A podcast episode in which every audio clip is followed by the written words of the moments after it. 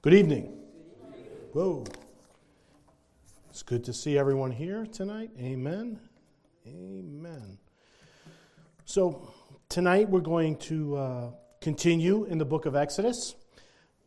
Last week we went over chapters 35 and 36. Tonight we'll go over all of chapter 37 and the better part of chapter 38, and then Mike will finish off the book next week.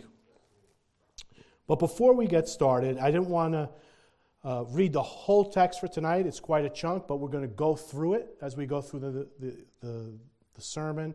We're going to look at every piece of furniture, so we'll have the reading of the text that we're going over. But I want to ask that at this time we stand and we open in a word of prayer.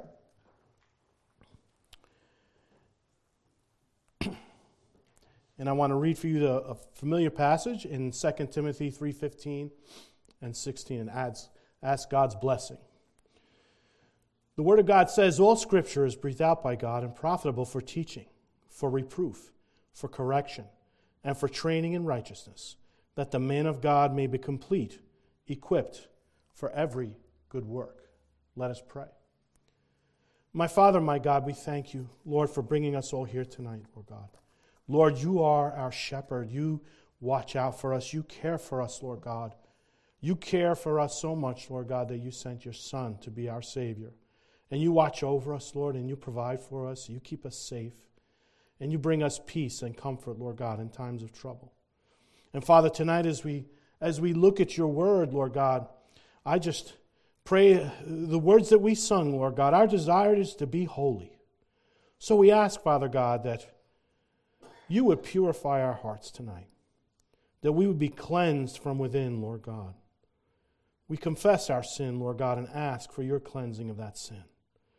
We ask, Father God, that we, in this, that we are, Lord God, we have been set apart to you, Lord God, for your purpose, called by you to bring you honor and glory, Lord.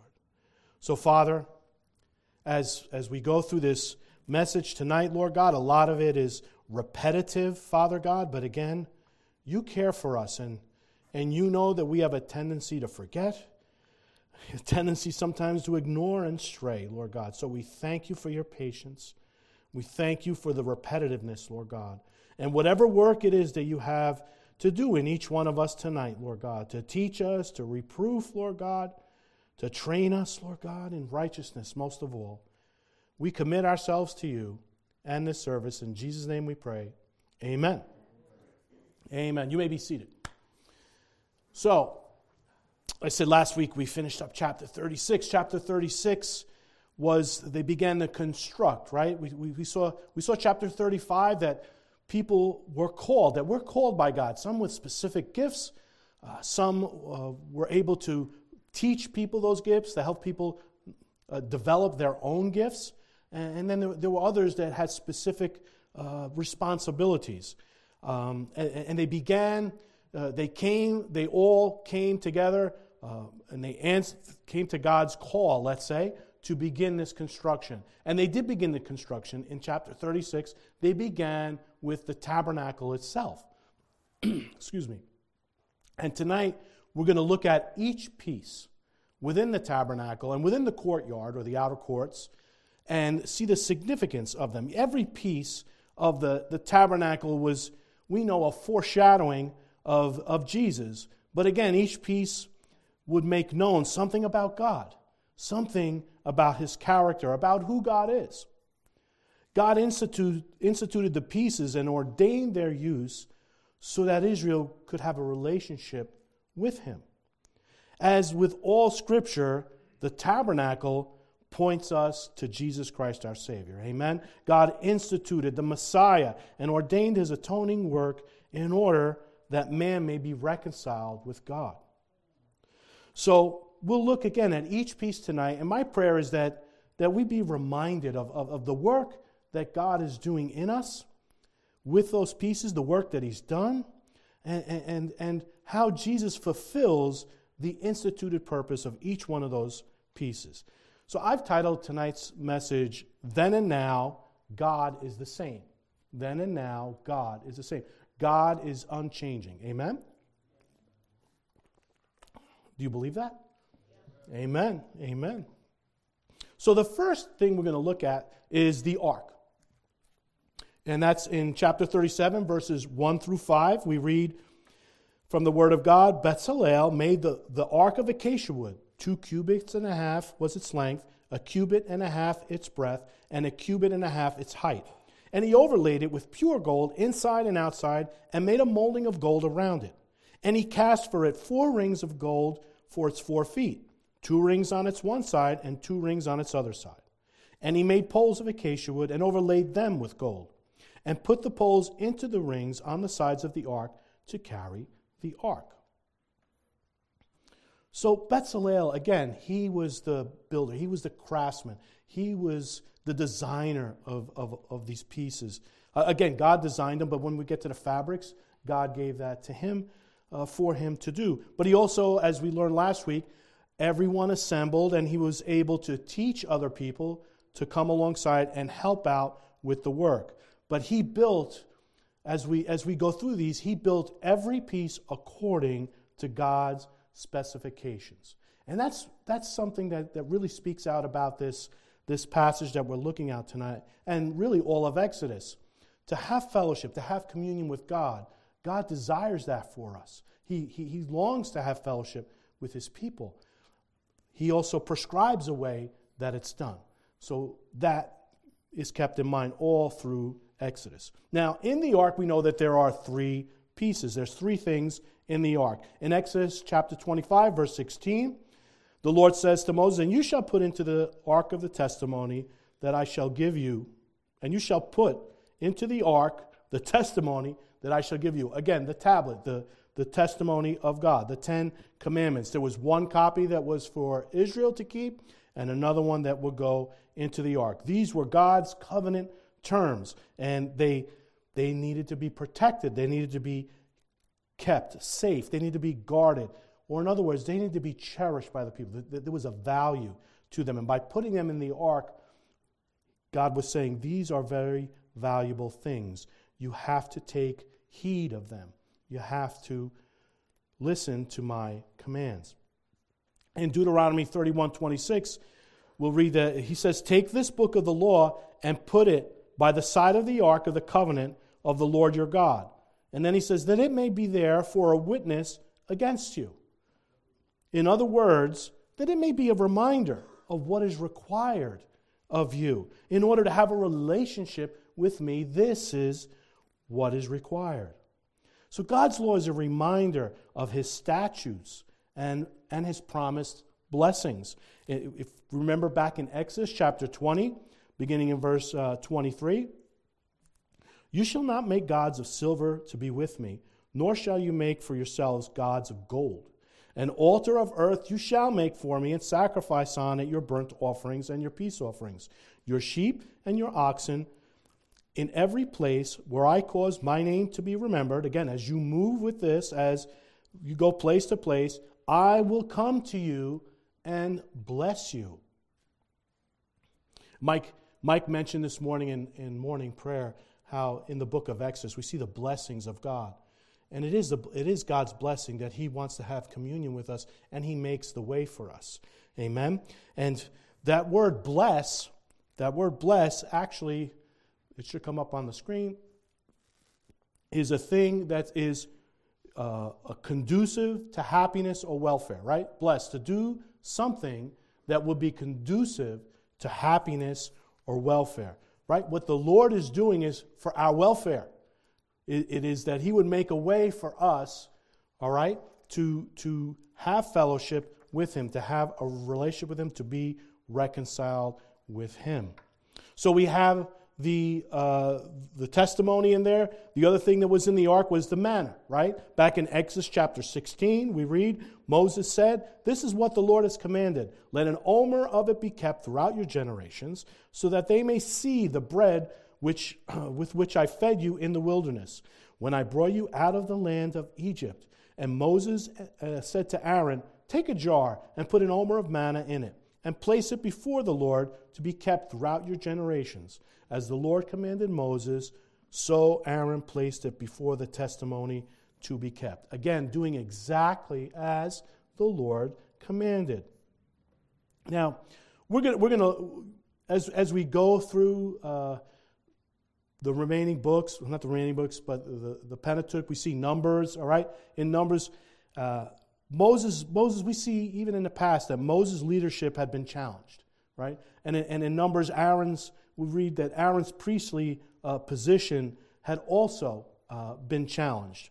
And back uh, ahead in Numbers uh, 17, you know, there, there's a time where, where Aaron's priestly position was challenged. And, and what did Moses do? Moses took the, the staffs of, of all the priests and he, and he cast them before the Lord in the Holy of Holies. And what happened was, what happened to Aaron's uh, staff? It had sprouted uh, blossoms and, and brought forth uh, buds. And then in, in verse 10 of Numbers 17, it says, And the Lord said to Moses, Put back the staff of Aaron before the testimony to be kept as a sign for the rebels, that you may make an end of their grumblings against me, lest they die. So that was the item that was also placed into the ark. God had made it clear with that that he'd appointed Aaron as priest over Israel and that God is the ultimate authority. And we also read later on in Joshua, right, 1st and 2nd Samuel, uh, how God was present with Israelites because the ark went before them into battle.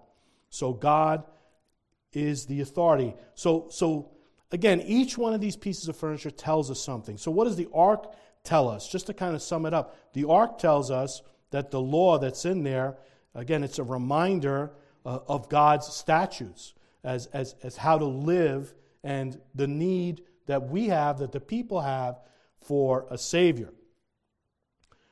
The ark also tells us that God is the provider.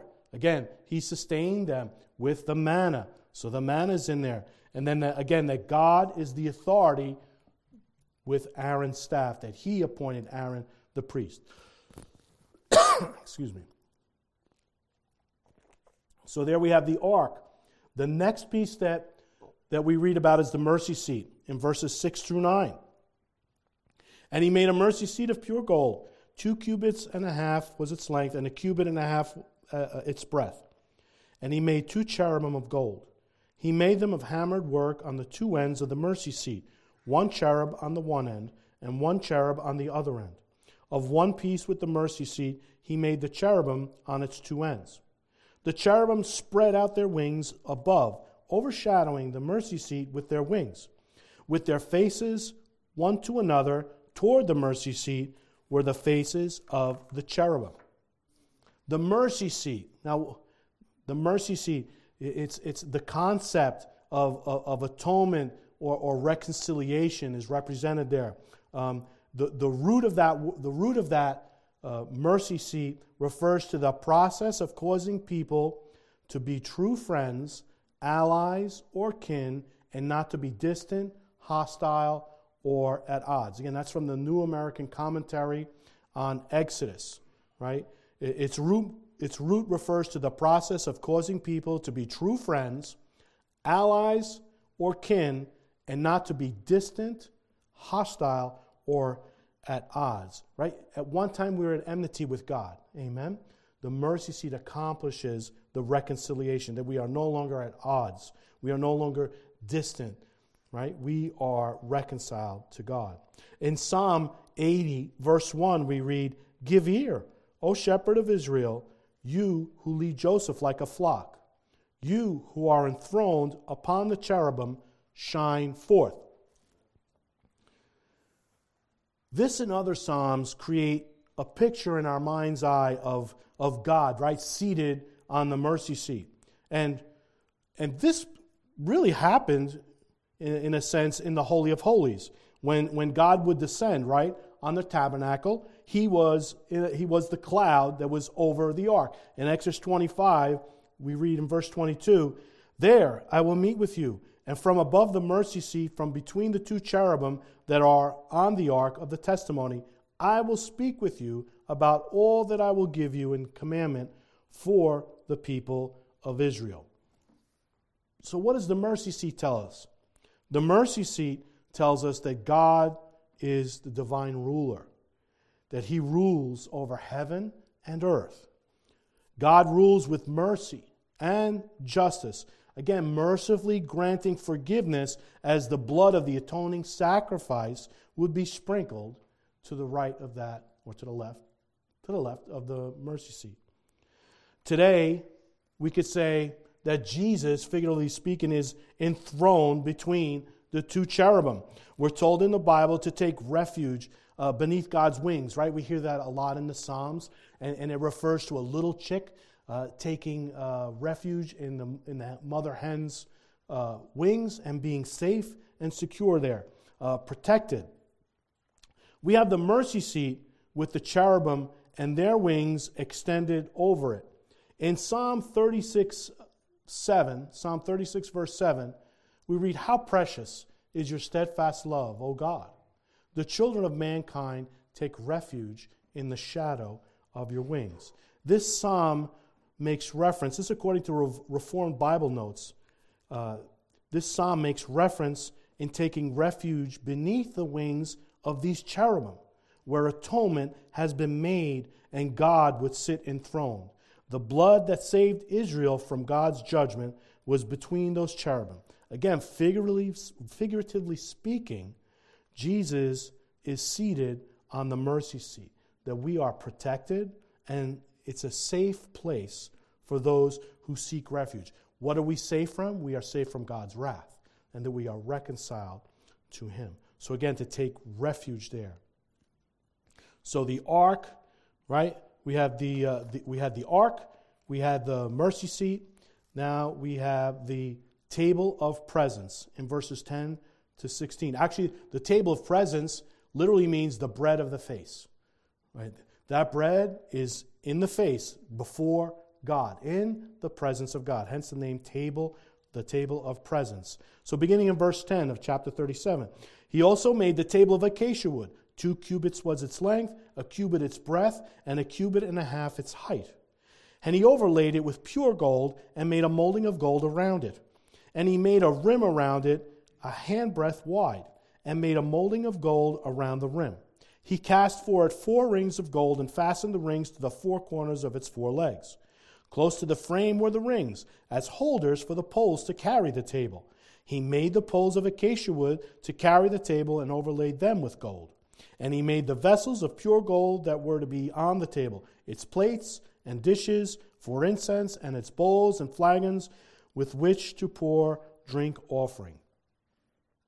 Now, we learn that there would be, there would be 12 loaves of bread on this table of presence, representing the 12 tribes of Israel. And again, this bread was always present. On the Sabbath, the priest would replace the bread with new bread and eat the old bread while standing in the holy place. So again, we're reminded eating in the presence of God revealed that Israel was intimately known and loved by their God. If you remember in Exodus 24, when God confirmed his covenant, with Israel, Moses, Aaron, Nadab, Abihu, and 70 of the elders were called up by the Lord up the mountain. And it says in Exodus 24 11, they beheld God and they ate and drank with him. Well, they ate and drank. He was there, not that he ate, but God, they beheld him, they saw. Again, God made himself known in whatever particular way he did, and they had communion. There was the table. So, this table, the bread, was the, would have been the, uh, the people's offering of gratitude for God's provision of their daily bread and also his provision of an everlasting covenant of salvation. In Leviticus 24 8, we read, every, every Sabbath day Aaron shall arrange it before the Lord regularly. It is, for, it is from the people of Israel as a covenant forever. So again, continually in the presence of God. The table of presence points us to Christ. Amen. A few weeks ago, Pastor in his message, John uh, 6:35, I am the bread of life. Whoever comes to me shall not hunger, and whoever believes in me shall never thirst. We have communion with God only through the Savior Jesus Christ, who is in the presence of God. Again, this is God's prescribed way. This is the only way. We want to have fellowship with God. People want to have fellowship with God. But he's telling us, yes, you can, but this is the way, this is the only way it's done. The table of presence, what does that table of presence tell us? It tells us that God provides an everlasting covenant with his people. And Jesus has made the provision for, the, for that in the new covenant. Amen? Next, we have the lampstand, verses 17 to 24. He also made the lampstand of pure gold. He made the lampstand of hammered, hammered work. Its base, its stem, its cups, its calyxes, and its flowers were of one piece with it. And there were six branches going out of its sides three branches of the lampstand out of one side of it, and three branches of the lampstand out of the other side of it. Three cups made like almond blossoms, each with calyx and flower on one branch and three cups made like almond blossoms, each with calyx and flower on the other branch. So for the six branches going out of the lampstand. And on, on the lampstand itself were four cups made like almond blossoms with their calyxes and flowers, and a calyx of one piece with it under each pair of the six branches going out of it. Their calyxes and their branches were of one piece with it. The whole of it was a single piece of hammered work of pure gold. And he made its, he made its seven lamps and its tongs and its trays of pure gold. He made it and all its utensils out of a talent of pure gold. Now, if you remember, what, what, what, what lit those lamps was uh, a specific blend, a special blend of oil that God had prescribed, that God had ordained. In fact, it was only to be used for the, for the, for the, the lamp in the tabernacle, the lampstand. If anyone was to use that for any other purpose, God said they'd be put to death. So it was specific. The holy place was a dark place because of the curtains. So the lampstand would practically would serve the practical purpose of illuminating that chamber. It cast out the darkness, creating clearness so, so that the, uh, the priest can carry out God's instructions. And again, this lamp is not only practical, but it also symbolizes the light of God's Word. Some, com- some commentators say that the lampstand with its flowers and buds represented the tree of life, which really would make sense because God's Word brings life. Amen? So it's, it's through His Word. We, we no longer walk in spiritual darkness. Jesus is the light. He has fulfilled the law of God.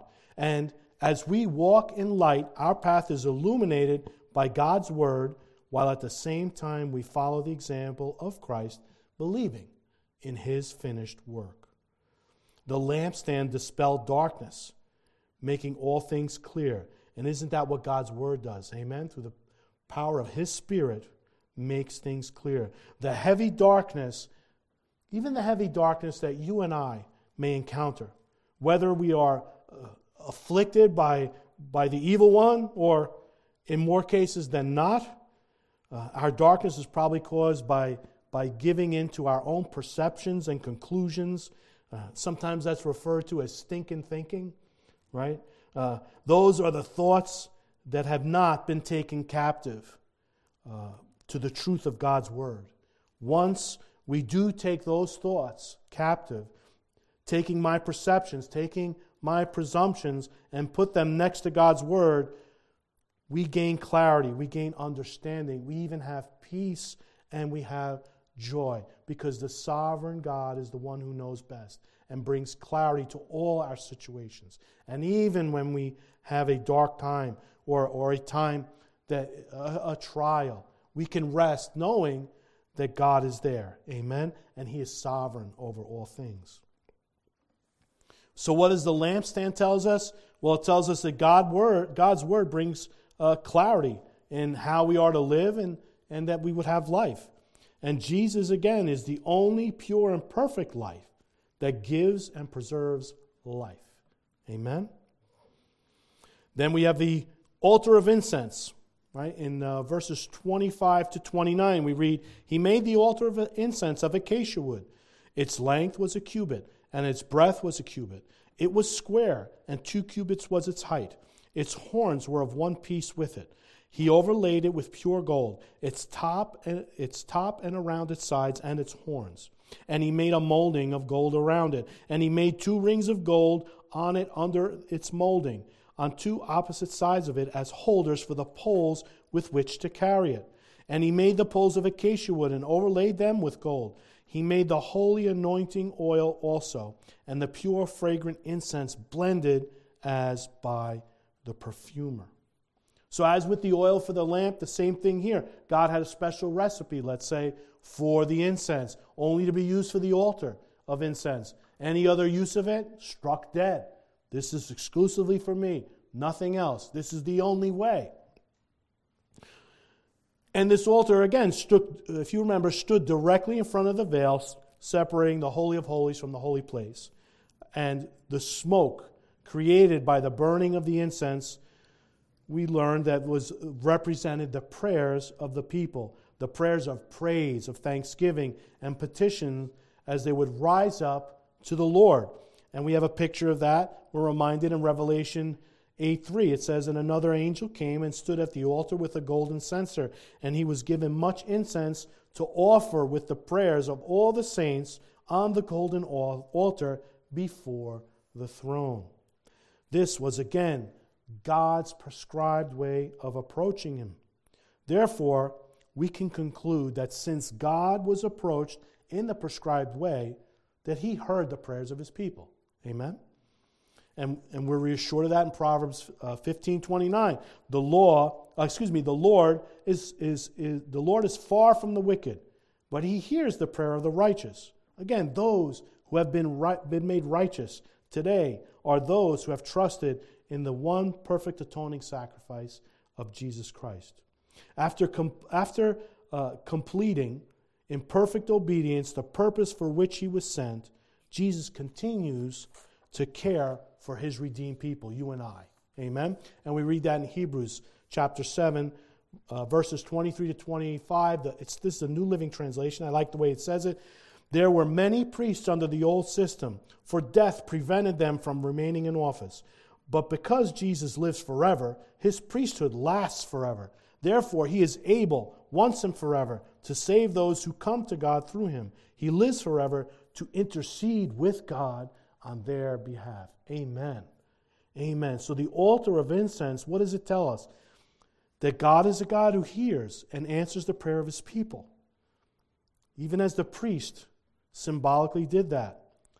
And today, Jesus, right, intercedes on our behalf. Amen. Amen. So, I don't know if you realize this, but, but as this is being built, like I said, last week they built the, they put up the, the, the tent of the tabernacle, okay, which would be the Holy of Holies and the holy place. All right? That was the first thing they put up. So the next thing they put up was the altar, well, that they built and they set it in place. Then it was the mercy seat. All right, then they came out and it was a table of presence. Then we have the lampstand, and then we have the altar of incense, right? You see, it's, it's, it's from the inward out. It's uh, almost a picture. I, I just see it as, as a picture of God reaching out to his people, God wanting to have fellowship. God, right? God initiates. God initiated his relationship with us. Amen? No one seeks after God. All right? But God puts it in us that we would seek after him. He reaches out to his people. So now we see the way it's built from the inside out as if God were reaching out. And now we come to the point of, of, the, of us, of man, reaching for God, of going to God. So we have the altar of burnt offering. All right? The way, the, the way these things are, are set up in the, in, the, in the courtyard, right? The altar of burnt offering would be furthest from the tabernacle, and then you'd have, which we'll read as the bronze basin. So it's, it's as if it's man approaching God, and these would be the steps. So the, the, the altar of burnt offering, just bear with me. Uh, we, we open up in chapter 38 now, the first seven verses. He made the altar of burnt offering of acacia wood Five cubits was its length, and five cubits its breadth. It was square, and three cubits was its height. He made horns for it on its four corners. Its horns were of one piece with it, and he overlaid it with bronze. And he made all the utensils of the altar the pots, the shovels, the basins, the forks, and the fire pans. He made all its utensils of bronze. And he made for the altar a grating, a network of bronze under its ledge, extending halfway down. He cast four rings on the four corners of the bronze grating as holders for the poles. He made the poles of acacia wood and overlaid them with bronze. And he put the poles through the rings on the sides of the altar to carry it with them. He made it hollow with, with boards. Again, this is where the sacrifices would be made. In Leviticus, God instructed that the priests would keep this fire burning right? In this in this burnt offering in this basin, okay? Because it was pretty much in constant use. The people's I think I think of, you know, the people's humility and need for forgiveness is what would bring them to the tabernacle, to the courtyard. Um, and I think once they, maybe once they entered and they saw all right, the altar of burnt offering, they anticipated that their sins were, were to be forgiven that day, that they, that they would be reconciled with God. It's something I think that they looked forward to. But this, this would have been done over and over again. It, again, it represented the fact that, that blood, which was sprinkled again on the mercy seat, was required for the forgiveness of sins. And we read, we read that in Hebrews 9.22. Indeed, under the law, almost everything is purified with blood, and without the shedding of blood, there is no forgiveness of sins. Again, the altar was a foreshadowing of Jesus Christ on the cross. Hebrews chapter 10, beginning verse, uh, verse 4. For it is impossible for the blood of bulls and goats to take away sins. Consequently, when Christ came into the world, he said, Sacrifices and offerings you have not desired, but a body have you prepared for me. In burnt offerings and sin offerings you have taken no pleasure. Then I said, Behold, I have come to do your will, O God, as it is written of me in the scroll of the book. In verse 10, and by that will we have, and by that will we have been sanctified through the offering of the body of Jesus Christ once for all. So, what is the altar? What does the altar of burnt offering tell us? Again, God's required offerings by the people were accepted by God when they were presented this way. And it also tells us of Jesus at Calvary, that he is the perfect and final offering when he said, It is finished. The altar was in so much use because there was so much sin, just like there is today. And it is, it is our responsibility for ourselves, our sanctification, that, that we are aware of our sins and that, and that we bring that sin, that that sin will bring us to the altar, the altar at the foot of the cross. Are we regularly searching ourselves and being honest without justifications to confess our sins before God. So the last piece is the, the bronze basin.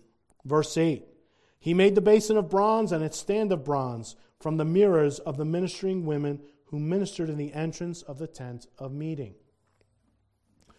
If you remember, before the priest could could make atonement for the people, he had to atone for his own sins. As the priests carried out their duties, the blood from sacrifices would be on them, and in accordance with God's command, the priest had to cleanse himself with the water in the bronze basin. He'd have to wash his hands and wash his feet. Again, a ceremonial cleansing. This cleansing the priest underwent, again, points to what we have come to know as our sanctification. It is something we have to continually be part of. Do you remember when Jesus washed the feet of the disciples and, and Peter said to him, Lord, not only my feet, but my hands and my head? And Jesus responded, He is bathed needs only to wash his feet. He's saying, Look, someone who's already taken a bath isn't dirty. It's, it's only your feet from walking outside. It's only your feet, so just wash your feet. Similarly, the washing of regeneration and renewal by the Spirit of God of the redeemed does not have to be repeated, right? It's a one and done. But because we are still inhabited with this sin nature that battles within us, we still fall in sin. We still commit sin. And because we still sin, we need to be cleansed of those sins. We are to confess our sins to God, asking again for His forgiveness. And if you remember that basin, eh, it said it was, it was like a mirror, that polished uh, bronze would reflect. And, and, it just makes us, makes us think that how we, are, how we are to cleanse ourselves, to confess our sin, that we're to look at ourselves in God's Word. And when God exposes something and shows us something, that we would be quick to confess and repent and be cleansed of those sins, that we may have proper and righteous fellowship. So, what does the bronze basin tell us? It tells us that God is holy and there can be no sin in his presence. And again, Jesus cleanses us from our sins and God forgives us when we confess and repent of them. So we'll, f- we finish this, this out tonight with, with the last thing that was constructed. Okay, and that was the, the perimeter uh, curtain, right, what covered the outer courtyard. All right, there were hangings, there were pillars, there were hooks. Uh, part of uh, chapter 38, it describes that outer curtain of the courtyard uh, being constructed, again, with all the fabrics, the design curtains, hooks, poles, and all sockets. And the gate from where the people would enter the courtyard was specific. In verses 18 and 19 of chapter 38 in Exodus, we read, And the screen for the gate, again, this is the perimeter curtain, the screen of the gate of the court was embroidered with needlework in blue and purple and scarlet yarns and fine twined linen. It was 20 cubits long and 5 cubits high in its breadth, corresponding to the hangings of the court. And their pillars were four in number. Their four, bases, their four bases were of bronze, their hooks of silver, and the overlaying of their capitals and their fillets of silver. Now, the curtain that was at the tabernacle entrance in verse uh, chapter 36 of Exodus, verse 35, is the same way.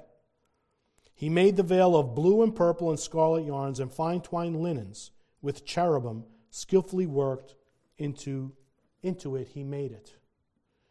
Both curtains were the same the entrance to the outer courtyard and the entrance to the tabernacle.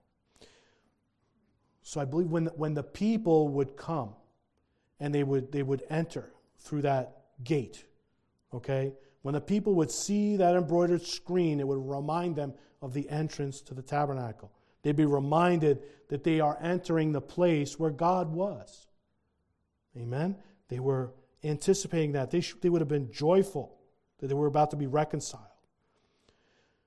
But also, this was the only way in. All right? It was quite a large area. I, I forgot the specifics, okay? But it was a big area. There was no back door, there was no hopping over the curtain. This was one way in. So, what does the curtain tell us? It tells us that God is holy and there is only one way to approach Him and that way is Jesus. Jesus is the way to the Father. Jesus is the tabernacle of God. Each item is a symbol of salvation that comes through Jesus Christ. The people trusted in the Savior to come. We trust in the one who has come. And I want to close with this one quote from uh, you're going to hear his voice. Those of you that know him is J. Uh. Vernon McGee. Yeah. All right. Okay. This is what he says. He speaks. He speaks of of of the uh, the altar of burnt offering, but I just felt it just encapsulated all of this. He says this When Christ came to earth, he not only fulfilled the picture of the tabernacle, he did something quite unusual. The tabernacle in the wilderness was always horizontal with the earth. It was set up on the flat surface of the ground with its pillars and boards fitted into sockets they put down. But when Christ came to pay the price for our sins, he made the, ta- the tabernacle perpendicular. The cross was the brazen altar where the Lamb of God was offered for our sins. He died down here to save us, but he returned to heaven where he lives today to keep us saved. The Holy of Holies is in heaven today.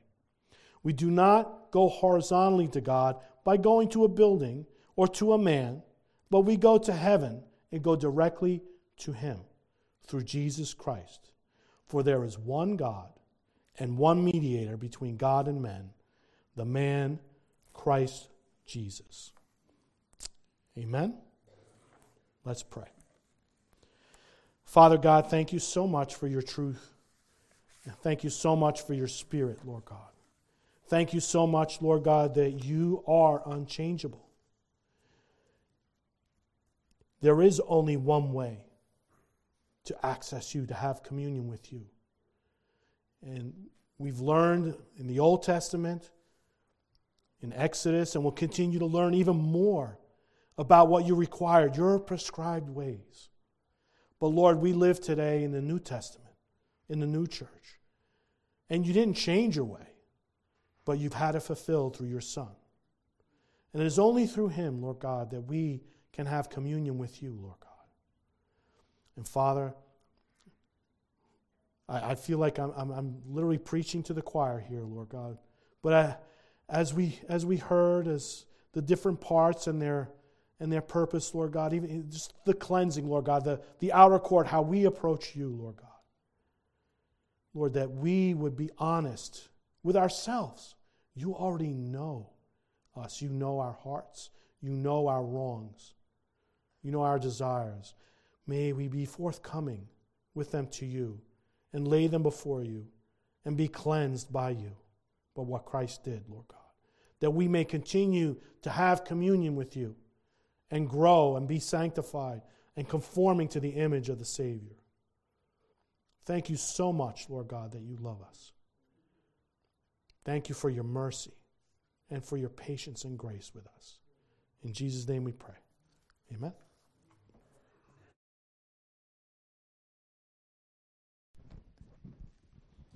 All right, if you could please stand. Um, we're going to open up the hymnals to 54. We're going to sing it twice over because um, I would think it would be fitting because, you know, to God be the glory. And then after we sing it twice over, we'll close in a doxology. 54. 54. Why? What is 56? Oh, no, no, no, no, not. It's okay. All right. To God be the glory. To God be the glory. To God be the glory for the things he has done with his blood he has saved me with his power. He has raised me to God be the glory for the things he has done. To God be the glory. To God be the glory.